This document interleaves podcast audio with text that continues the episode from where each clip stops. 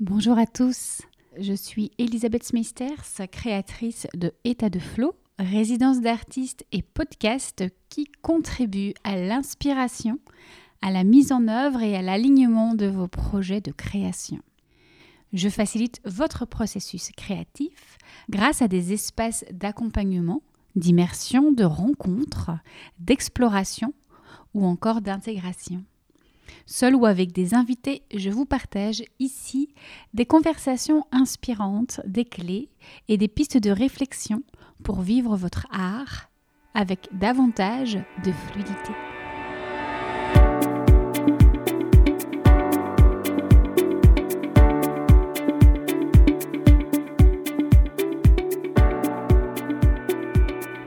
On se retrouve aujourd'hui avec un troisième épisode issu des échanges passionnants que nous avons eus avec d'autres artistes au sein d'une table ronde digitale.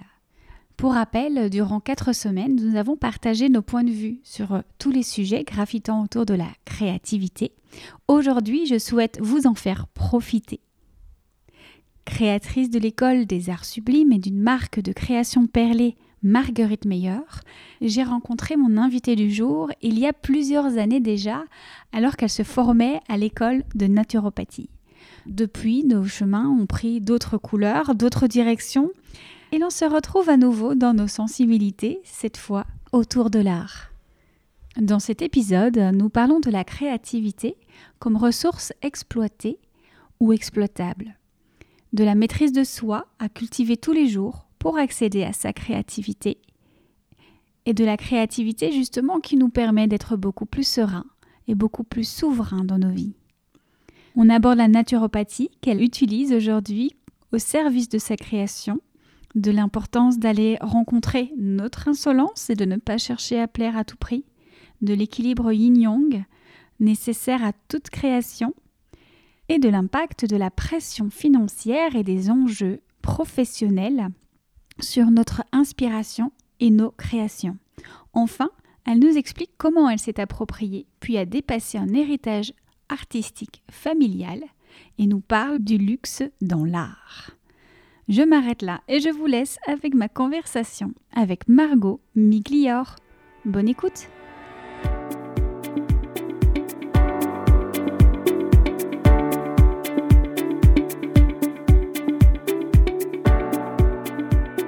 Bonjour Margot. Bonjour. Accompagnante et artiste, tu es créatrice de l'école des arts sublimes et d'une marque de création Perlé.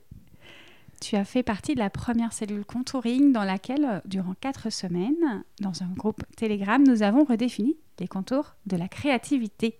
Des échanges très riches et notamment ta définition de la créativité que j'ai adorée, j'aimerais reprendre ici. Tu parles de potentiel inné qui n'est pas toujours exploité qui est exploité ou exploitable du coup, et qui demande à être entretenu, à être développé, peut-être par l'entraînement justement. Est-ce que ça résume bien? Est-ce que j'ai bien repris tes mots? Est-ce que tu veux ajouter quelque chose?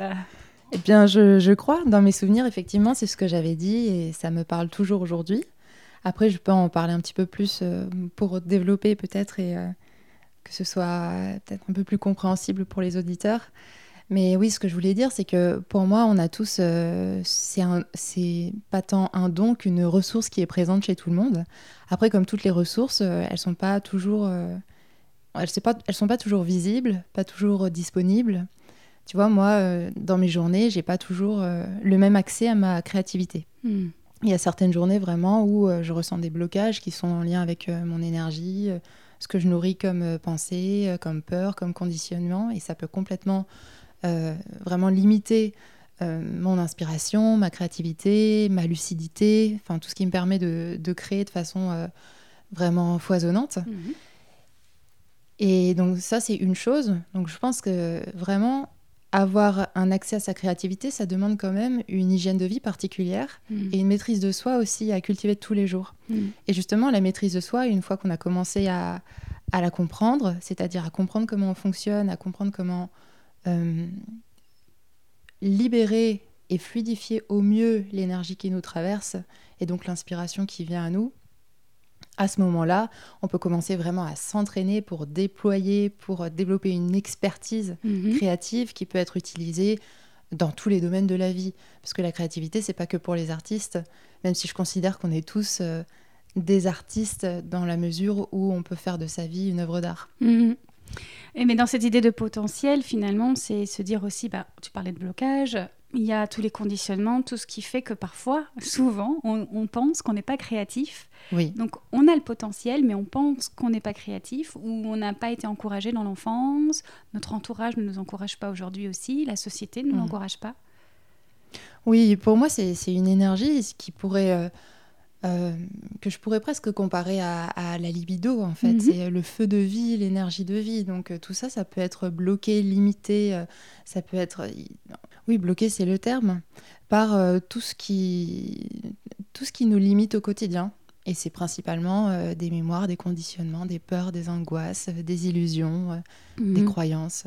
Mhm. C'est pour ça que dans mon école, vraiment, il y a toute une.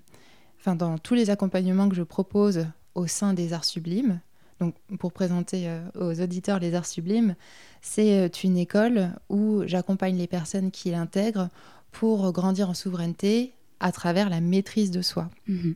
Donc, c'est des accompagnements qu'on pourrait euh, comparer à de l'accompagnement thérapeutique et du coaching, mais c'est aussi euh, des, entraînements vraiment pour développer des ressources intérieures qui te permettent de mener ta, vi- ta vie de façon plus lucide, plus créative, plus libre et plus apaisée. Mhm. Et, et justement, tu parles de potentiel d'incarnation de la lumière que l'on porte. C'est ce que tu nous disais dans, dans cette cellule Oui. contouring. L'idée d'aller créer à notre image, d'aller créer euh, ce que l'on porte, porter au monde, ce que l'on porte à l'intérieur, dans l'objectif de se réaliser. Oui, oui. C'est c'est la voie de l'école des arts sublimes finalement. oui, complètement. Mhm. Complètement. Et l'idée, c'est vraiment de, de s'entraîner, d'avoir un accompagnement et en même temps des pratiques pour développer des ressources intérieures qui permettent euh, au jour le jour de déployer son potentiel, d'incarner sa vérité, d'être dans une forme d'authentici- d'authenticité qui euh, offre un sentiment d'accomplissement euh, mais euh, intérieur, mais aussi concret en fait, qui se voit euh, à l'extérieur. J'avais envie de repartager cette image du germe de vie, euh, du, du gland qui devient chêne, mais qui, qui a ce potentiel en lui, en tout cas de Oui. devenir chêne. Mais on voit bien dans la nature qu'il y a des glands qui restent glands et qui vont rester glands. Oui, exactement. C'est d'ailleurs c'est très intéressant, je trouve cette image. J'avais étudié euh, euh, ça quand j'étais en naturo. C'est que les, les graines, en fait, le, le développement de la graine est bloqué par, je crois, certaines enzymes. Euh, jusqu'à ce qu'elle soit dans un environnement euh, idéal pour euh, favoriser la pousse. Et donc, tant que l'environnement n'est pas là, l'arbre, il ne grandit pas. Mais par contre, l'information, elle est dans la graine à la base. C'est ça. Tu vois Oui. donc c'est effectivement, euh, c'est effectivement la même chose pour notre créativité. Oui, L'énergie créatrice qui est là, qui est contenue et dans le germe, dans euh, ce potentiel, et qui peut devenir fruit, mais qui n'est pas forcément fruit euh, dans tous les cas. Oui, voilà. Voilà. Et puis comme tout, comme tout potentiel, comme toute ressource, euh, avec de l'entraînement, on le déploie en fait. Et Mhm. on développe une expertise, euh, on grandit. euh, ça demande un minimum d'efforts, de pratique, de répétition. Mhm. Et de, de le- de le décider. Oui, voilà. Et puis bien, oui, bien sûr, tout part quand même de l'envie initiale. Tu disais ta créativité, c'est vraiment ce qui te permet de rebondir à ce que propose la vie. Oui. Ah oui, alors ça, euh, je suis contente que tu reviennes euh, sur ce point-là. Parce que dans ma façon de vivre et dans ma façon de, de transmettre aussi à l'école des arts sublimes, ce qui est très important pour moi, c'est d'ailleurs un des piliers de l'école, c'est la qualité de présence. Et le deuxième pilier, c'est l'amour que euh, je rapproche de la foi, vraiment de la confiance en la vie. Et donc, la créativité nous aide vraiment, vraiment à rester dans une qualité de présence à l'instant, à pas être et puis à accueillir en fait les expériences, peu importe à quoi elles ressemblent en fait, euh, qu'elles soient que ce soit des expériences auxquelles on aspire, qu'on a vraiment envie de vivre ou des expériences dont on a peur et qu'on est plutôt en train de fuir. En fait, la, la, la confiance en la vie peut nous permettre d'accepter euh, beaucoup mieux et beaucoup plus sereinement la, sa réalité présente Ce et puis est, oui. ce qui est et ce qui pourrait aussi euh, nous arriver. Et notre, quand on s'entraîne à développer une capacité de rebondir, de s'adapter, mais en fait ça c'est c'est ce que nous apporte la créativité, eh bien on est beaucoup plus serein et beaucoup plus souverain parce qu'on sait que peu importe la situation, on est capable en fait d'utiliser cette ressource créative pour continuer d'avancer pour continuer d'utiliser nos expériences pour notre plus grand bien, en apprendre quelque chose, en faire toujours ressortir quelque chose de bénéfique parce que au final tout est neutre, c'est nous qui posons des jugements sur euh, les expériences, euh, enfin sur, tout ce qui existe dans notre euh, réalité. Et, à partir de ce moment-là, avec c'est de l'alchimie en fait, mmh. Mmh. avec même, même une expérience qui paraît vraiment négative, on peut en faire ressortir une vraie richesse. Oui, c'est bien que tu poses, euh, finalement, tout à l'heure, tu parlais de ressources. Euh, que tu, quand tu accompagnes, tu accompagnes tes clients à aller chercher tes ressources et à les alimenter et les, dans cet entraînement-là. Et de noter que la créativité, c'est une ressource, c'est un outil, c'est une aide, c'est précieux, c'est disponible. C'est une ressource euh, qui peut être accessible en illimité mhm. si on apprend vraiment euh, à ouvrir les vannes en fait. Et effectivement, on peut l'utiliser pour tout. On peut, on peut euh, faire preuve de créativité quand on s'entraîne à changer de regard, par mhm. exemple, sur une situation pour prendre de la hauteur. On peut faire preuve de créativité quand on est face à euh, un, problème qui nous paraît insurmontable. Et là, on va essayer de... voilà, de trouver une solution originale. On peut faire preuve de créativité aussi quand un fonctionnement, euh, par exemple, de, dans, son travail ne nous convient pas, ne nous correspond pas. J'en parle beaucoup avec les entrepreneurs que j'accompagne. On utilise cette ressource-là, créative, pour les aider à justement faire naître des projets qui sont originaux, qui sont vraiment à leur image, qui leur permettent vraiment d'exprimer qui ils sont en dehors de toute case, de tout conditionnement ou, ou de toute euh, façon de faire prédéfinie en fait par une autorité supérieure ou par une formation, euh, peu importe. Hmm. J'adore que tu dises ouvrir les vannes. Euh, le, mot, le terme créativité, encore une fois, beaucoup pensent qu'ils ne le sont pas, alors que parfois il suffit juste de mettre un peu de conscience là où on est déjà créatif. Et ouvrir les vannes, c'est ouvrir les possibles, et c'est vraiment ce qu'on a fait dans la cellule contouring. Oui, oui, complètement. Et c'est vrai que je pense qu'on est beaucoup en fait à se mettre tout seul dans euh, des cases, dans des personnalités, à se dire bon bah voilà moi j'ai tel talent et euh, j'ai tel euh, défaut, ça c'est mon truc, ça c'est pas mon truc. Et effectivement, moi je suis, enfin de ce que j'ai observé, on arrive avec des potentiels innés, donc certains ont peut-être des talents plus orientés vers euh, le dessin et d'autres plus vers la peinture, euh, d'autres plus vers l'art oratoire et d'autres plus vers l'écriture. C'est peut-être une réalité de base, mais après, ça c'est quelque chose que j'aime me répéter, c'est que moi si je veux apprendre quelque chose, je peux l'apprendre en fait. Si mm. je veux faire quelque chose, il me suffit d'y dédier du temps, de l'énergie, de l'enthousiasme, et je vais progresser à partir du moment où je m'en donne les moyens. Donc effectivement, tout le monde peut être créatif si tout le monde le veut. Mm. Et puis si on revient à la définition de base de la créativité, au-delà de tout ce que nous, on a déjà partagé ici, c'est quand même l'assemblage de différentes idées ensemble, et c'est ça aussi, ouvrir les possibles, c'est se dire, bah, moi j'ai toujours vu A plus B, et de se dire, bah, en fait, je pourrais très bien faire A plus D ou A plus Complètement. Mais tu vois, c'est moi, je trouve ça euh, très excitant, euh, enthousiasmant de pouvoir faire des associations nouvelles, originales, qui, sortent de l'ordinaire, vraiment. Et euh, c'est vraiment une opportunité d'exprimer qui on est. Hein. Mm. Il y a cette notion de s'autoriser à le faire. Complètement. Ah mais oui. Pour s'autoriser, il faut faut prendre un petit peu de la hauteur par rapport à, au, monde extérieur, par mm. rapport au regard des autres, par rapport à... Euh, au sérieux aussi qu'on met dans oui, bien sûr. activité. En fait, on en revient encore au conditionnement euh, que l'on porte. Mm. Si on est super conditionné, on va pas s'autoriser, par exemple, à, à faire euh, des choses que personne n'a encore essayé de faire.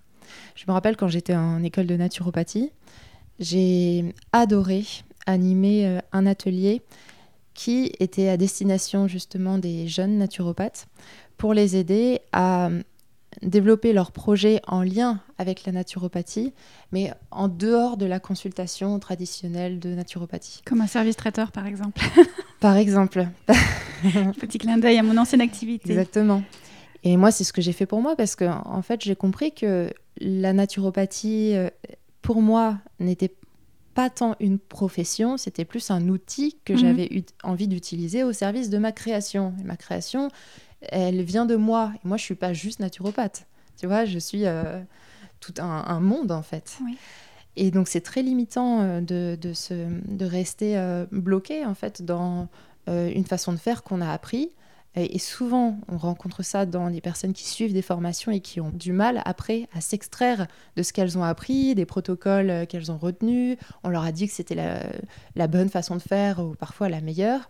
Il faut vraiment avoir confiance en soi, en fait, Mm. et s'autoriser aussi à, à essayer et peut-être euh, à échouer pour euh, simplement faire quelque chose qui sort un peu de, Mm. des cases, quoi. C'est vraiment le propre des artistes, je pense, d'être euh, justement comme ils sont précurseurs généralement, ils sont aussi, bah, du coup, ils ont un atout d'être leaders aussi euh, et d'aller porter une voix nouvelle. Et donc, bah, il y a encore plus de peur, plus de crainte à dépasser euh, pour Mhm. aller ouvrir cette voie-là. Complètement. Alors là, tu vois, ça me, ça me donne des, des frissons, ça me parle beaucoup euh, l'idée d'être un pionnier, en fait, dans, dans son domaine euh, d'expertise ou dans, ou dans sa passion. Et pour être un pionnier, il faut être un avant-gardiste, en fait. Il faut oser faire des choses nouvelles, il faut oser euh, ne pas aller dans le sens commun, il faut oser peut-être euh, choquer, euh, surprendre. Et c'est comme ça aussi bah, qu'on voit naître les plus belles œuvres d'art, les plus grandes innovations. C'est comme ça que le monde, il évolue. Mm. Et c'est comme ça que nous, parce que c'est quand même, je pense, ça le plus important, c'est comme ça que nous, on grandit Mm. et on se déploie. Et vraiment, moi, je mets un point d'honneur dans ma vie, chaque jour, à essayer de faire en sorte que, euh, à la fin de la journée, j'ai la sensation euh, d'avoir fait tout ce qui était important pour moi pour que je me sente bien, fière de moi, avec vraiment le sentiment de me dire, je suis en train de déployer mon plein potentiel. Parce que c'est quand je fais ça, quand j'ai cette posture-là face à la vie, que j'ai l'impression d'être au rendez-vous de mon âme, quoi. Mm. Et donc, que je suis aussi beaucoup plus sereine par rapport à tout ce qui pourrait se passer. Tu vois, par exemple, je fais euh, de mon mieux pour être fière à la fin de mes journées, avoir fait ce qui est important pour mon activité, pour ma santé, pour euh, mes relations. Je fais de mon mieux de façon équilibrée.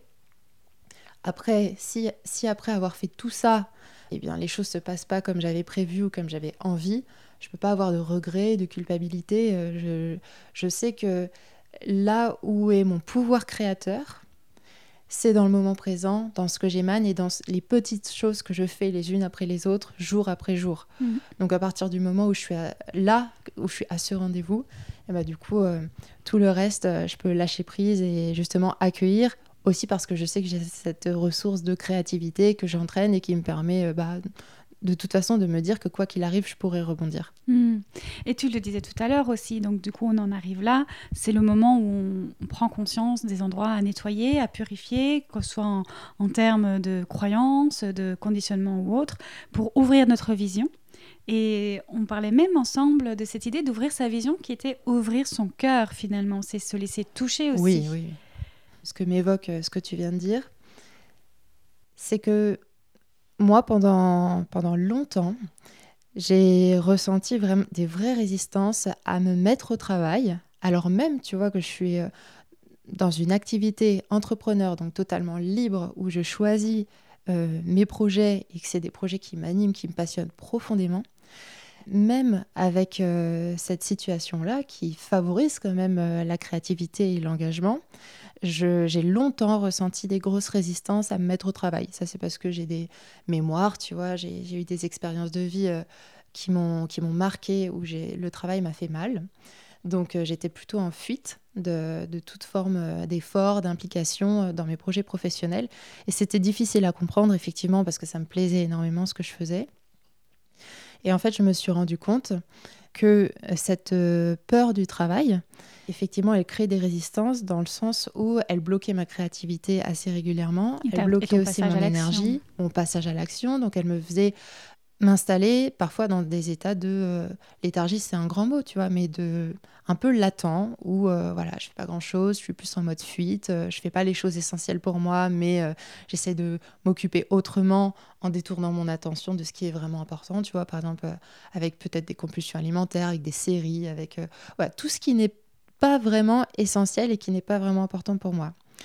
Et, et du coup, à chaque fois aujourd'hui, avec du recul et euh, beaucoup d'introspection, j'utilise du coup tous les moments où je sens ces résistances à me mettre à la création pour faire un vrai travail de libération intérieure, d'introspection.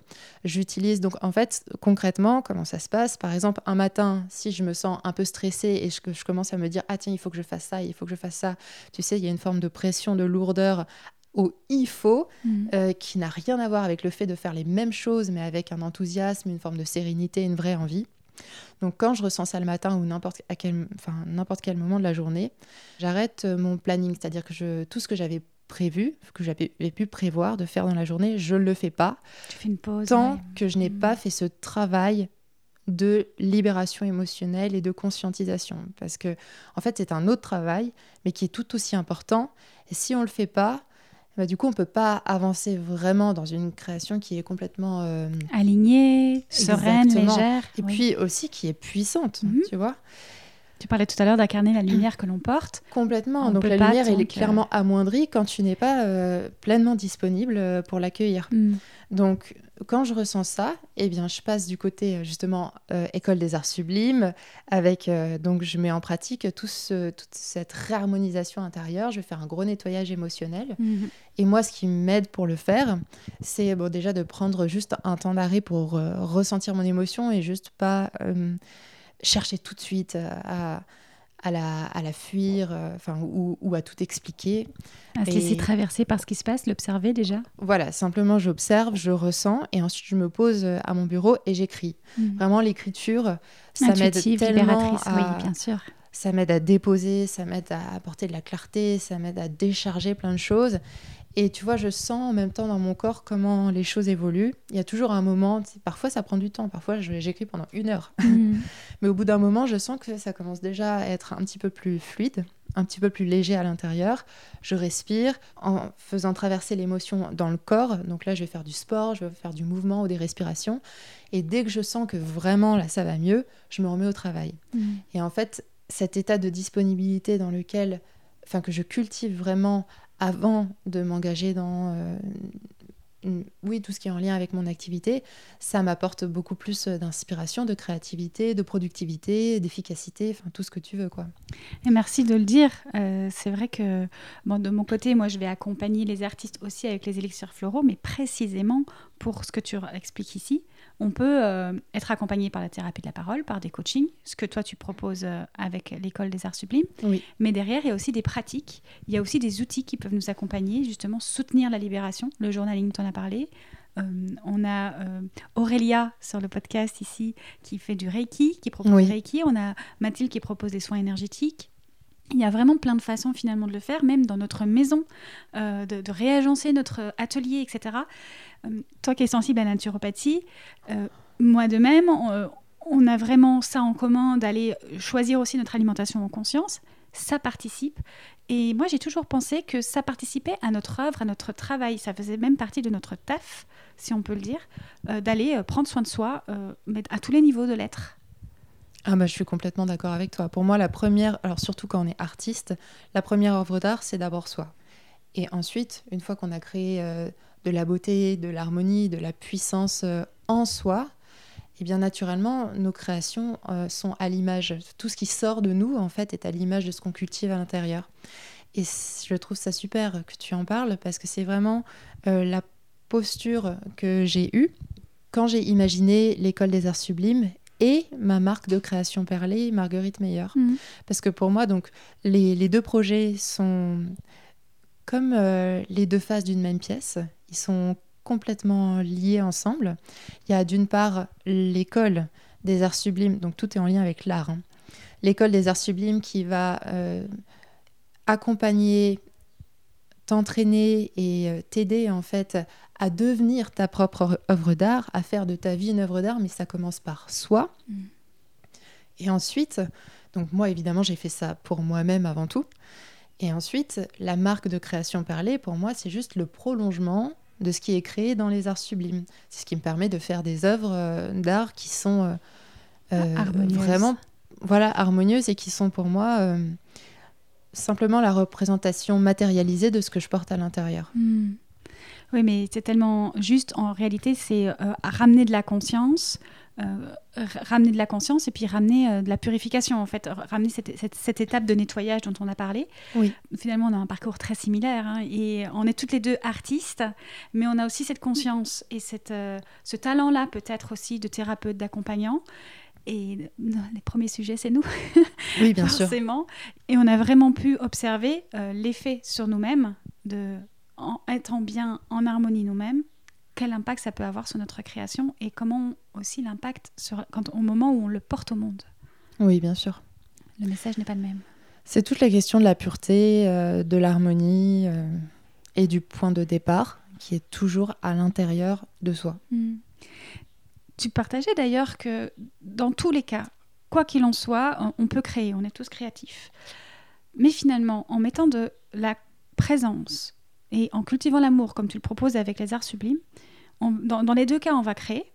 Mais la différence, ça va être la conscience qu'on y met. Exactement. C'est pour ça que le troisième pilier de l'école, après la présence et l'amour, c'est la création consciente. C'est-à-dire qu'avec une posture qui est ancrée dans la présence et l'amour, eh bien, nos créations, elles seront complètement différentes. Exactement. Parce qu'on est à chaque instant en train de créer, ne serait-ce qu'avec nos pensées, nos émotions, et puis tous les petits actes, toutes les petites décisions, les paroles qu'on pose.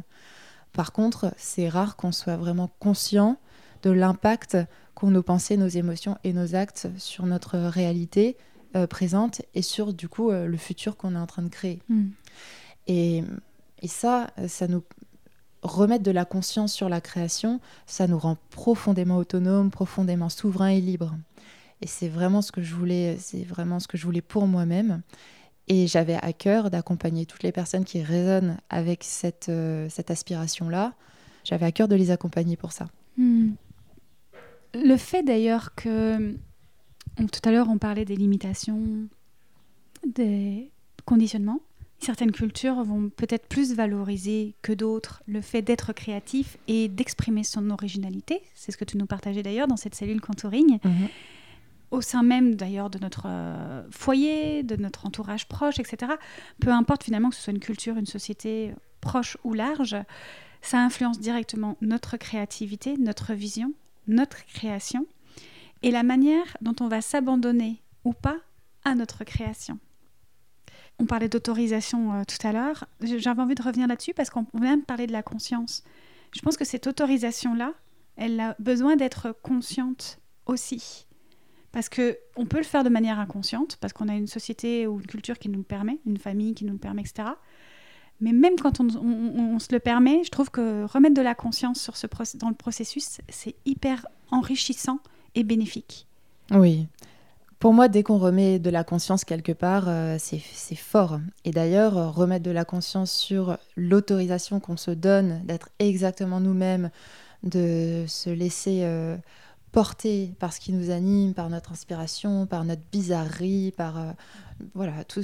Notre individualité, tout simplement. Ouais, c'est vraiment un acte fort et c'est presque une forme de rébellion en fait. Mhm. Après, on n'est pas obligé de le vivre euh, dans, dans, la, colère et dans, la lutte, tout à fait. Oui, mais ça peut aider. Enfin, moi, dans ma il y a quelques années, ça m'a vraiment, vraiment aidé à devenir une adulte, à me sentir adulte, à me sentir femme, à, me sentir libre, que euh, d'aller vers, euh, d'aller vers cette forme de rébellion. Et, mais, de... mais, pas une rébellion pour aller contre, mais pour aller pour soi. Exactement. Pas contre les autres, mais pour soi. Pour affirmer mon unicité, pour affirmer euh, mes choix, mon originalité. Et ça m'a fait vraiment du bien tu vois, de prendre des décisions dont je savais pertinemment qu'elles n'allaient pas forcément être comprises, qu'elles allaient peut-être choquer ou déranger, oui, et qu'elles allaient peut-être paraître euh, bizarres ou euh, délurées. Et j'ai pris énormément de plaisir à faire ça. J'ai pris énormément de plaisir à voir les réactions que ça pouvait mmh. générer.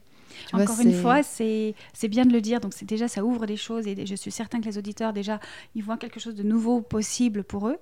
Mais c'est bien d'aller voir après aussi, euh, soit dans, un accompagnement ou avec une technique de libération émotionnelle ou autre, justement, ce qui bloque et ce qui hmm. empêche de s'autoriser. Mais oui.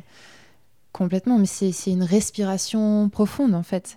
On est, je pense qu'on est nombreux à avoir besoin de se lâcher, à avoir besoin d'aller rencontrer notre insolence, euh, tu vois, juste de, de, crier un bon coup, d'être vrai, d'être brut, d'être profondément authentique. Et l'authenticité, c'est pas quelque chose de lisse en fait. Oui, d'arrêter de chercher à plaire à tout prix, parce que du coup, voilà, on devient lisse. Il n'y a plus de rugosité, c'est sûr, mais il n'y a plus non plus d'aspect original, il n'y a plus non plus de personnalité. Complètement, et je pense que quand on cherche à plaire à tout prix, on reste dans une forme de médiocrité, en fait. On est un peu dans un entre-deux, qui n'est euh, pas vraiment nous. On ne change pas le monde. Oui, et puis qui, qui ne suscite euh, pas grand-chose au mm. final. Pas mm. tellement d'émotions, de sensations. À la rigueur, je préfère vraiment susciter des, réactions fortes, que ce soit dans le positif ou dans le négatif, que euh, voilà, d'être dans une demi-mesure euh, qui, n'a pas tellement de saveur. Mm.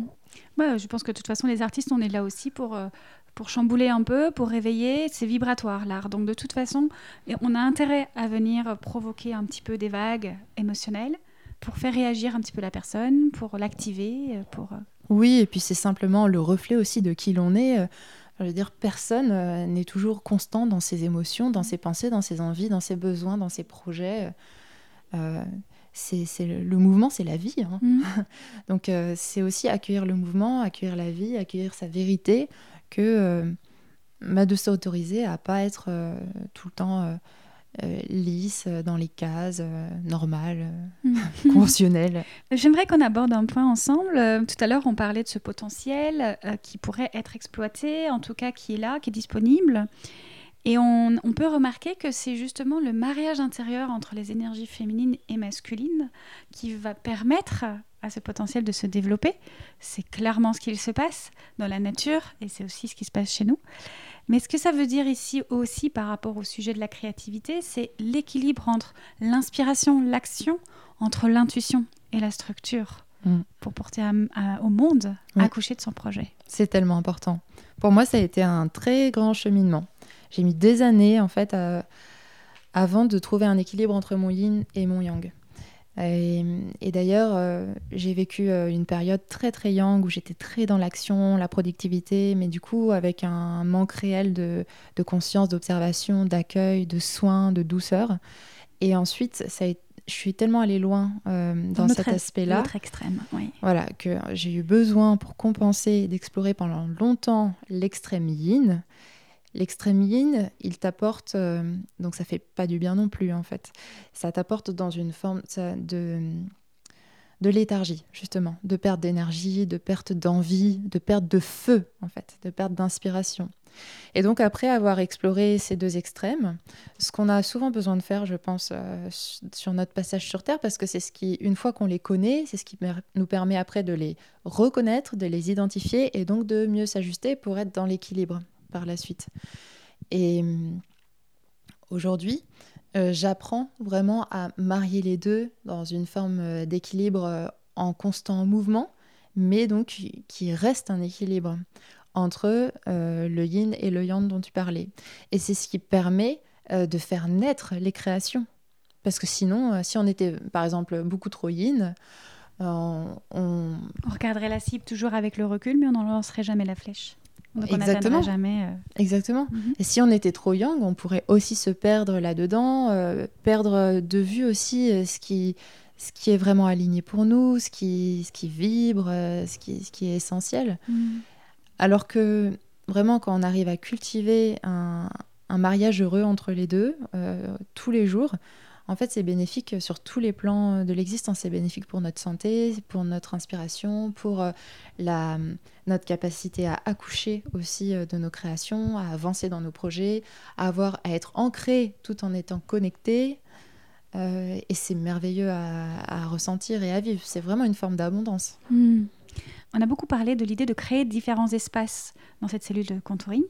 Et là, ça vient se poser aussi dans l'idée de créer des espaces d'inspiration, yin, des espaces euh, d'action, plutôt yang, oui. des espaces de réflexion, voilà, différents espaces dans, notre, dans une même journée, ou en tout cas dans, dans une même semaine, ou peut-être dans un même mois, mais en tout cas d'avoir comme ça euh, régulièrement euh, un petit check-up, de savoir, tiens, on n'a pas été trop dans une énergie ou plus dans l'autre, et de s'assurer qu'on est plutôt sur un mode équilibré. Oui, donc là, j'en reviens au pilier de la présence, qui est euh, notre capacité à écouter, à observer, à être vraiment là pour regarder et percevoir ce qu'on ressent dans le moment présent. Et donc, on s'adapte au fur et à mesure. Et ça, c'est aussi un entraînement. Bien sûr. Bien sûr. La technique, c'est finalement un support à la création. certains s'y perdent, d'autres refusent d'y aller parce que peur peut-être d'être conformé. On parlait de formation tout à l'heure, qui mm. peuvent en effet nous former un peu trop et donc on a peur après d'en sortir. Pourtant, la technique, elle permet d'aller explorer parfois des nouveaux espaces. Parlons de tes flacons. Flacons perlés, euh, une technique euh, issue d'un héritage familial. C'est la technique qui t'a permis d'y aller, mais en même temps, petit à petit, tu as pu développer ta propre technique. Peux-tu nous en parler? Oui, oui, complètement. Déjà, juste pour revenir sur la technique, c'est effectivement euh, un thème qui me parle beaucoup parce que pour moi, quand on vise euh, euh, la virtuosité, l'excellence, il y a un moment où on ne peut pas faire l'impasse sur un minimum de technique. Et c'est vrai que quand on se forme à, une technique, on peut aussi rester un peu en mode bon élève, sclérosé dedans. Et d'un autre côté, quand la technique elle est vraiment maîtrisée et qu'on peut s'oublier dedans, eh ben, on peut complètement la dépasser et là, ça devient vraiment merveilleux. Commencer même à improviser et à voilà, sortir du cadre établi. Oui. Pour mes flacons, alors pour la petite histoire, j'ai pas connu ma grand-mère, mais à sa mort, euh, j'ai découvert son, son art et j'ai découvert ses créations, euh, ce qui m'ont vraiment émerveillée. Et je me suis dit, waouh, mais qu'est-ce qu'on va faire de tout ce stock qui reste? Les perles, les flacons, est-ce que ça va rester à, prendre la poussière dans un, dans un atelier? Ça serait tellement dommage. Donc euh, moi, j'ai eu envie euh, d'essayer, de reproduire des, flacons par moi-même. Au début, c'était juste pour le plaisir.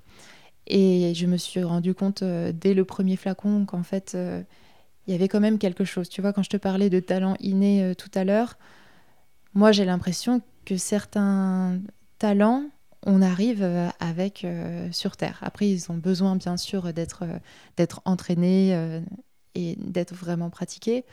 Mais je me suis demandé, tu vois, si c'était possible qu'entre les générations, on puisse se transmettre des expertises. Oui, ou alors c'est un terrain qui permet, parce que c'est de la précision, tu vois, c'est un environnement qui permet à, tes talents de se développer.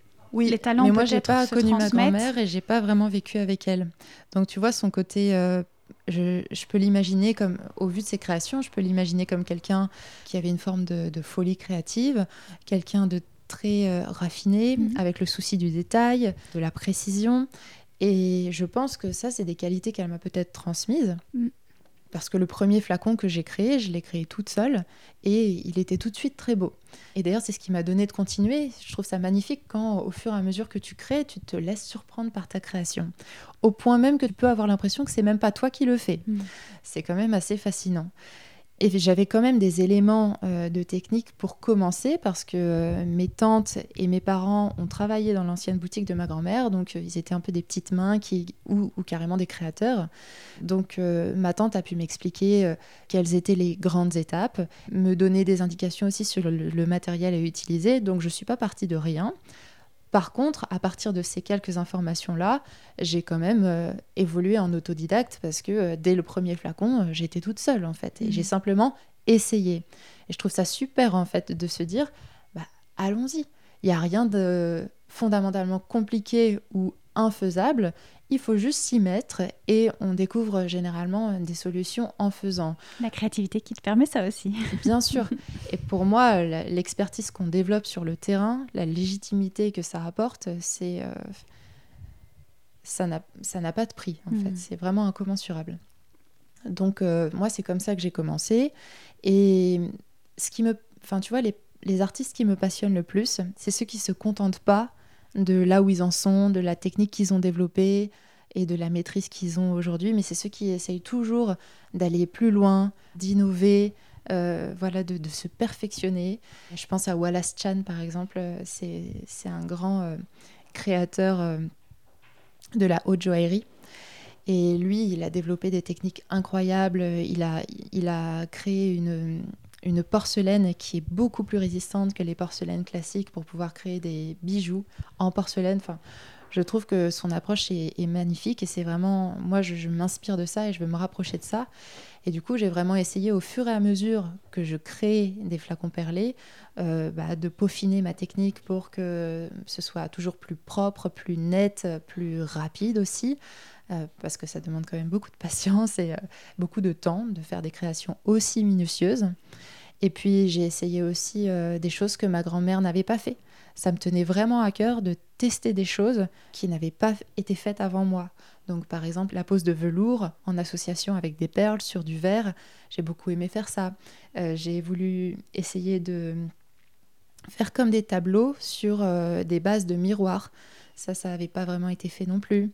Euh, j'ai essayé de créer mes propres écrins pour les, pour les œuvres que je crée donc ça, encore une fois, c'est j'avais à chaque fois des petits éléments de technique.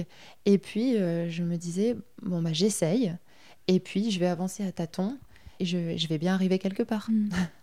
Oui, c'est là aussi que tu commences à mettre de toi et à sortir aussi peut-être de cet héritage pour euh, poursuivre et toi transmettre autre chose, mettre ta couleur. Oui, c'est mon âme, c'est mon style, c'est... Euh, ma technique parce qu'en fait, euh, je ne sais pas exactement quelle était la technique utilisée à l'époque de ma grand-mère. Mais euh, voilà, pour moi, c'était important déjà de, reconnaître et de remercier pour cet héritage-là et en même temps de me le réapproprier complètement. C'est ça.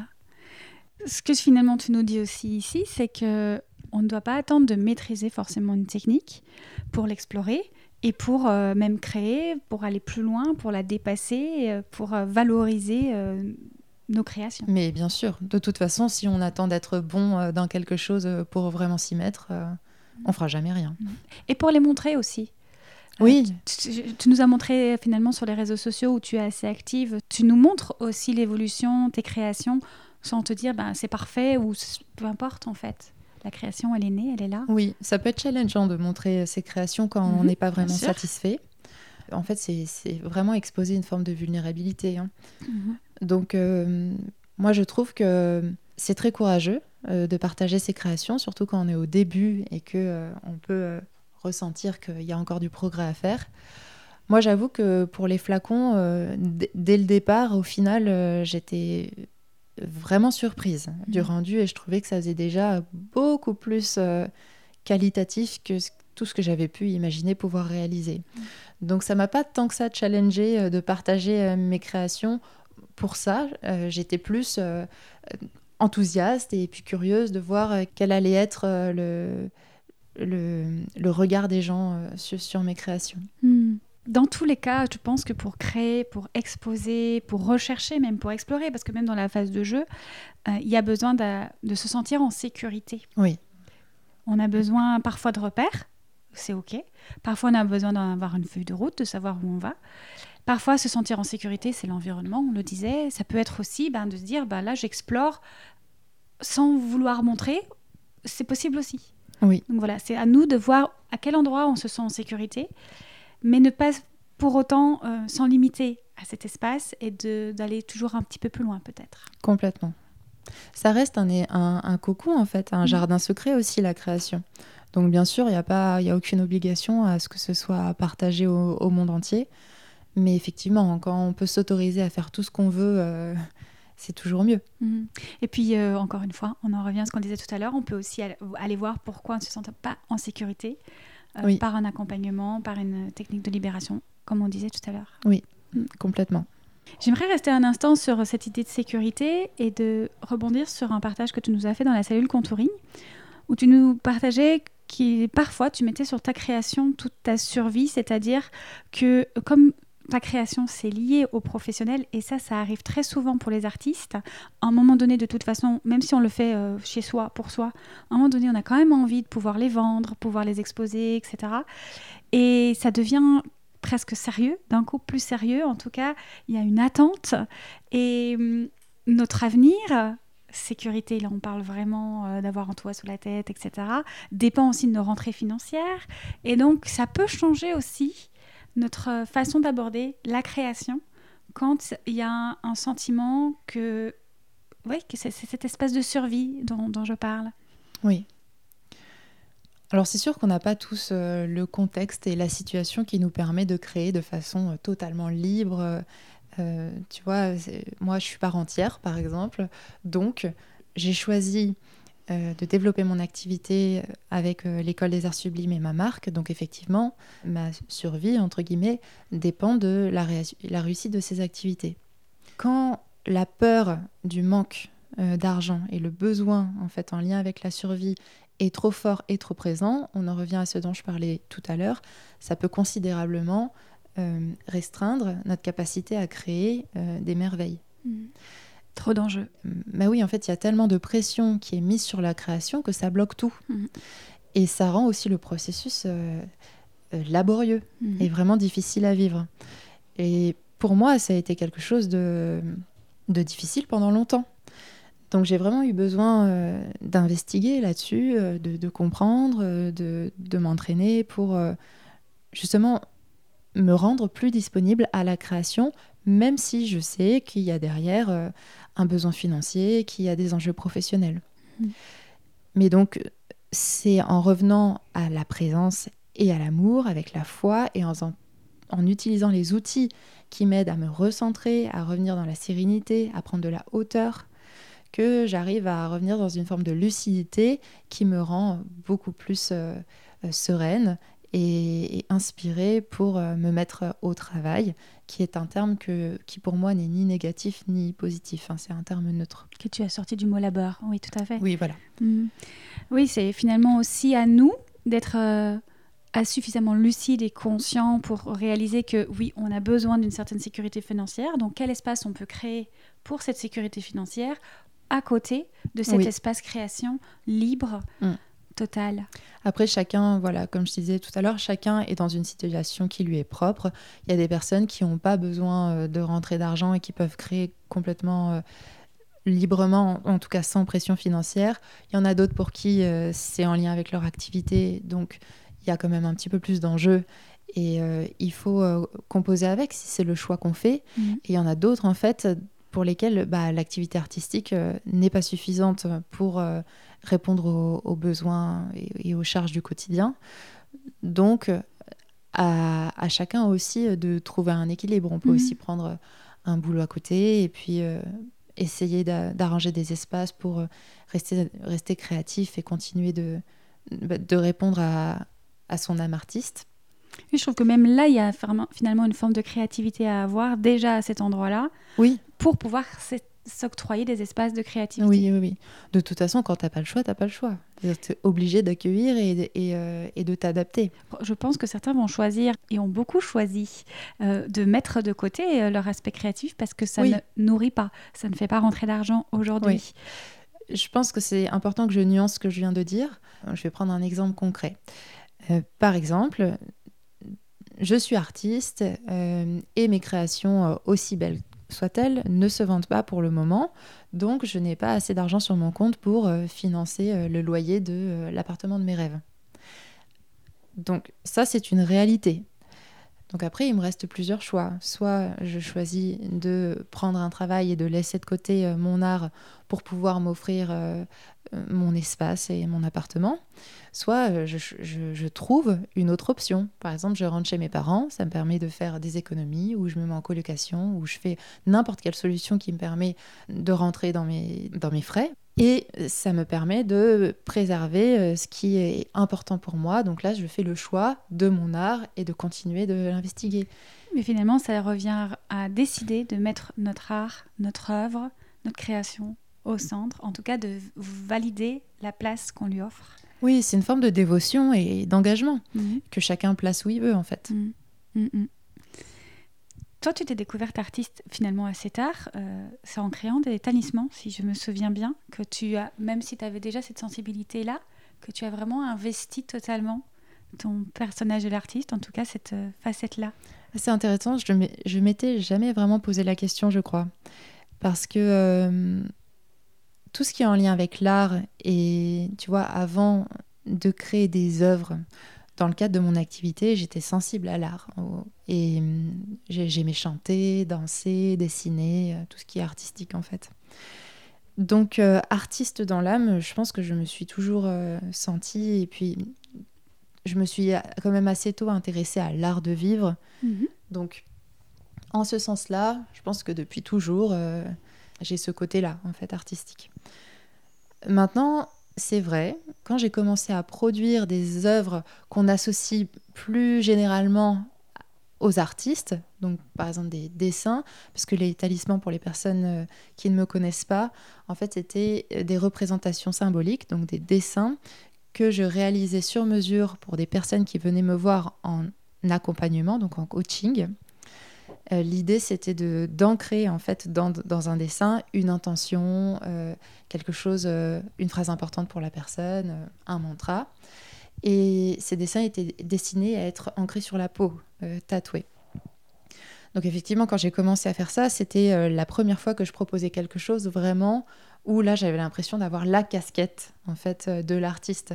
Et comme j'aime beaucoup m'amuser avec les différentes casquettes. Tu vois, j'adore me, j'ai adoré me vivre en tant que naturopathe, j'adore me vivre en tant que mentor, euh, j'adore me vivre en tant qu'artiste. Donc là, c'est vraiment des personnages, c'est comme des costumes en fait que mm. je mets pour le plaisir, mm. parce que ça, ça m'amuse. Mm. Euh, et donc effectivement, oui, c'est vraiment, ça a vraiment commencé à ce moment-là et je me suis vraiment laissée surprendre par ça. Ça n'a pas du tout été quelque chose de décidé en amont. J'étais en voyage, j'avais des amis qui dessinaient le soir et du coup je me suis dit bon bah allons-y, euh, faire des petits dessins. Comme euh, j'étais déjà très intéressée par le cheminement personnel, moi je voulais dessiner des dessins qui avaient du sens et puis j'adorais les tatouages. Donc pareil, j'imaginais que ces dessins-là, je pourrais peut-être me les tatouer. Et en fait, en les partageant sur les réseaux sociaux, il y a l'idée qui est venue je voyais que les gens répondaient vraiment, ils s'étaient vraiment intéressés. Ça a commencé comme ça.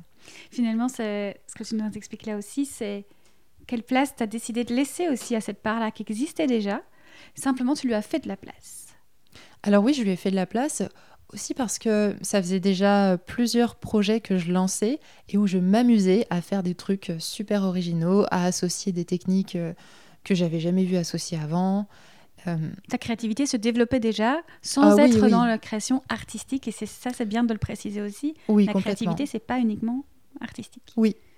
Bah, tu vois, un des premiers ateliers que j'ai proposé, c'était justement pour aider les naturopathes à faire des projets qui, qui sortent de l'ordinaire et qui ne sont pas juste euh, la consultation euh, traditionnelle. Mais ça, je l'ai fait aussi pour moi. par exemple, je me suis formée au toucher, à l'accompagnement émotionnel par le toucher et donc au massage. Et moi, fondamentalement, j'ai jamais vraiment aimé le massage. Par contre, j'aimais une certaine forme de toucher, c'est-à-dire une rencontre avec quelqu'un qui a une vraie connexion, qui a un temps de parole. J'aimais masser en musique, comme si c'était une danse, mais pas n'importe quel type de musique. Il fallait que ce soit les musiques que j'aime, qui me font voyager, qui me transportent. Et c'était pas forcément des musiques de soins euh, comme on a l'habitude de voir quand on va au spa, tu vois. Donc euh, j'adorais aussi l'aspect euh, magique, donc je faisais des tirages de cartes. Là, je suis en train de te parler d'un soin qui s'appelle le soin de reconnexion corps-cœur que j'ai proposé pendant toute une année dans mon cabinet à Versailles. Et euh, donc c'était un soin où je m'étais dit, alors je, vais faire une sorte de, comme un gâteau, tu vois, une recette nouvelle avec tous les ingrédients que je préfère. Et je me disais, bon voilà, j'aime bien tel, tel type de musique. J'aime masser quand je danse, enfin quand je danse en musique. J'aime la respiration. J'aime euh, aussi faire entrer les gens dans un univers. Donc il y avait toute une décoration particulière avec une ambiance particulière, des odeurs dans le cabinet. Donc c'était vraiment la création d'une expérience et j'ai adoré faire ça. Et en fait, j'ai reproduit cette, euh, cette façon de créer à chaque fois que j'ai lancé des projets. Mhm. Et donc, euh, je, m'amuse beaucoup quand je fais ça. Il y a une autre question qu'on peut se poser, c'est euh, l'art, la créativité en général, est-ce un luxe? Justement, on, parlait du fait d'avoir un espace pour le faire, un espace financier ou un espace chez soi d'ailleurs. Hein. Mais je pense qu'il y a, a d'autres d'autres notions qui arrivent aussi euh, là-dedans, comme euh, bah, le fait que ce soit rare ou pas. Est-ce que c'est authentique? Tu en parlais tout à l'heure. Est-ce que c'est juste? Est-ce que c'est harmonieux? Je pense que le luxe, c'est au-delà justement du côté financier. Bon voilà, je te repose la question. L'art et la créativité sont-ils un luxe? Oui, ça peut pour moi. Peut-être pas tout le temps, mais euh, il est clair que je pense que les artistes qui ont euh, de bonnes situations et qui dont le contexte favorise vraiment euh, bah, la disponibilité justement à la création artistique, bah, franchement, c'est une chance. Tout le monde peut pas. euh, En fait, c'est pas aussi facile pour tout le monde de dédier du temps, de l'énergie pour faire des œuvres d'art ou pour développer une expertise, une technique. Donc, en ce sens-là, je trouve que ça peut être un luxe. Après, bon voilà, bien sûr, à chacun aussi, encore une fois, de faire ses propres choix et de voir là où on place nos priorités parce que on peut toujours euh, tu sais c'est comme quand euh, on dépense son argent on n'a pas tous les mêmes postes dépenses il y a des gens qui vont euh, dépenser beaucoup pour un accompagnement euh, individuel par exemple thérapeutique et il y en a d'autres C'est dans un téléphone ou dans un... Voilà. oui. ça c'est très personnel c'est pour ça que oui et non Mm. l'accès euh, à la création artistique peut être euh, peut être un luxe mais voilà si on est vraiment passionné et si c'est presque euh, dévorant au point que c'est vraiment notre priorité dans la vie je pense qu'on peut toujours trouver des solutions Mm. Ensuite, s'offrir de l'art, ça peut être aussi un luxe. C'est sûr que moi, tel que je vis ma création artistique, je veux aller vers la plus grande qualité, le plus grand luxe que je suis capable de créer. Et effectivement, je vais mettre tout mon être, toute ma personne, toute ma concentration dans mes créations.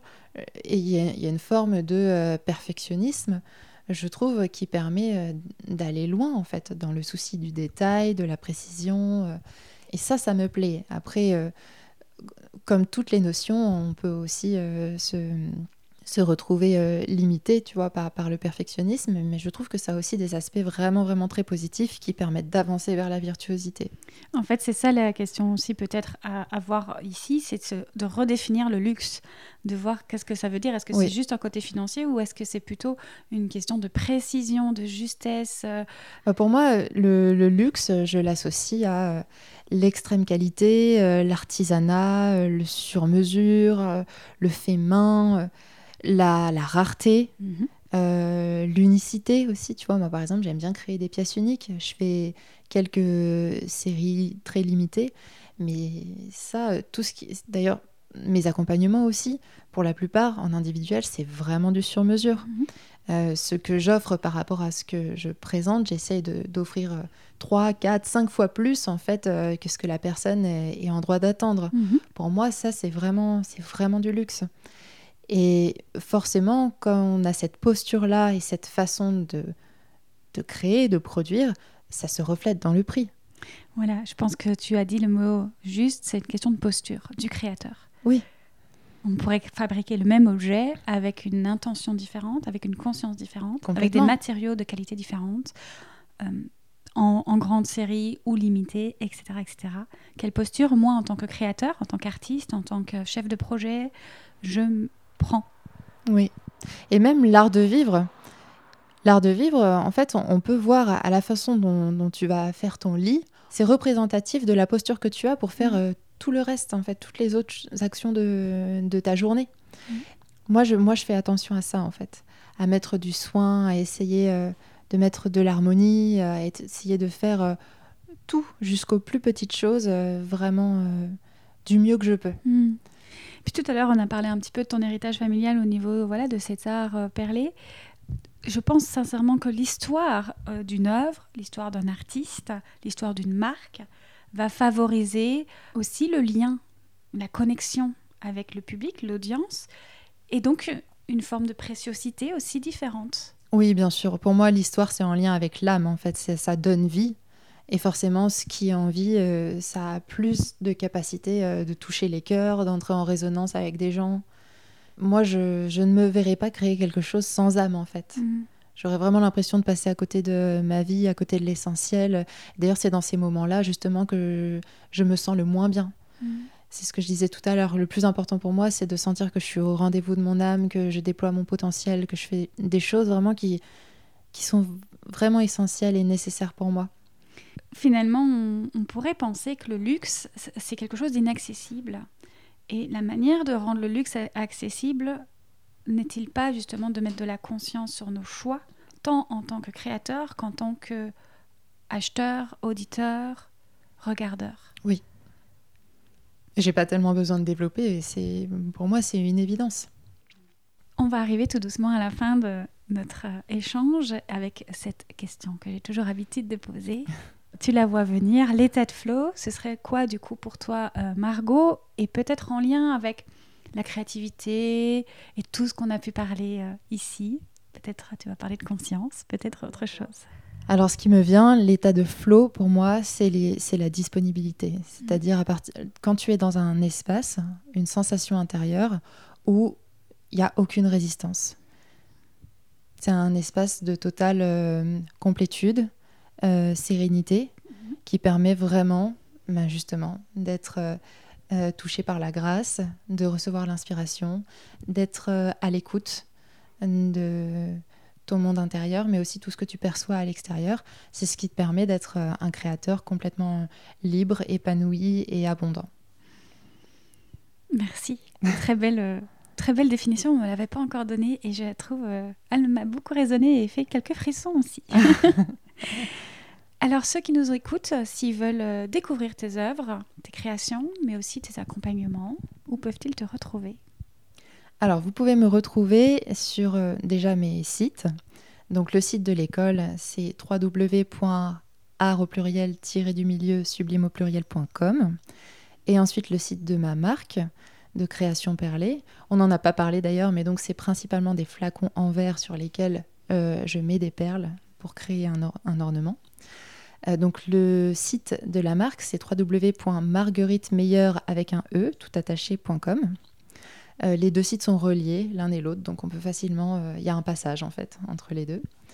Et sinon, j'ai une newsletter sur laquelle je partage des morceaux de vie, des, réflexions, tout ce qui peut me paraître euh, euh, touchant et utile pour les personnes qui vont me lire. Alors cette newsletter, on peut s'y inscrire euh, depuis le site de l'école. Et puis bien sûr, il y a mon compte Instagram. D'accord. Donc arrobase Margot Miglior.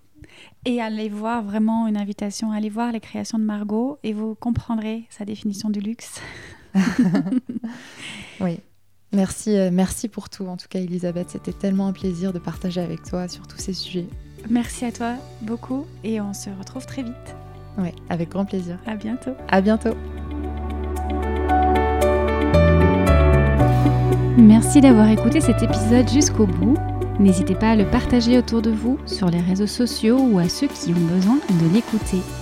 Si vous êtes artiste ou créateur de projet et souhaitez allier art et conscience et retrouver la fluidité, la légèreté et le flow dans les différentes phases de votre processus créatif, rendez-vous sur www.étatdeflow.com pour œuvrer ensemble à votre réharmonie créative.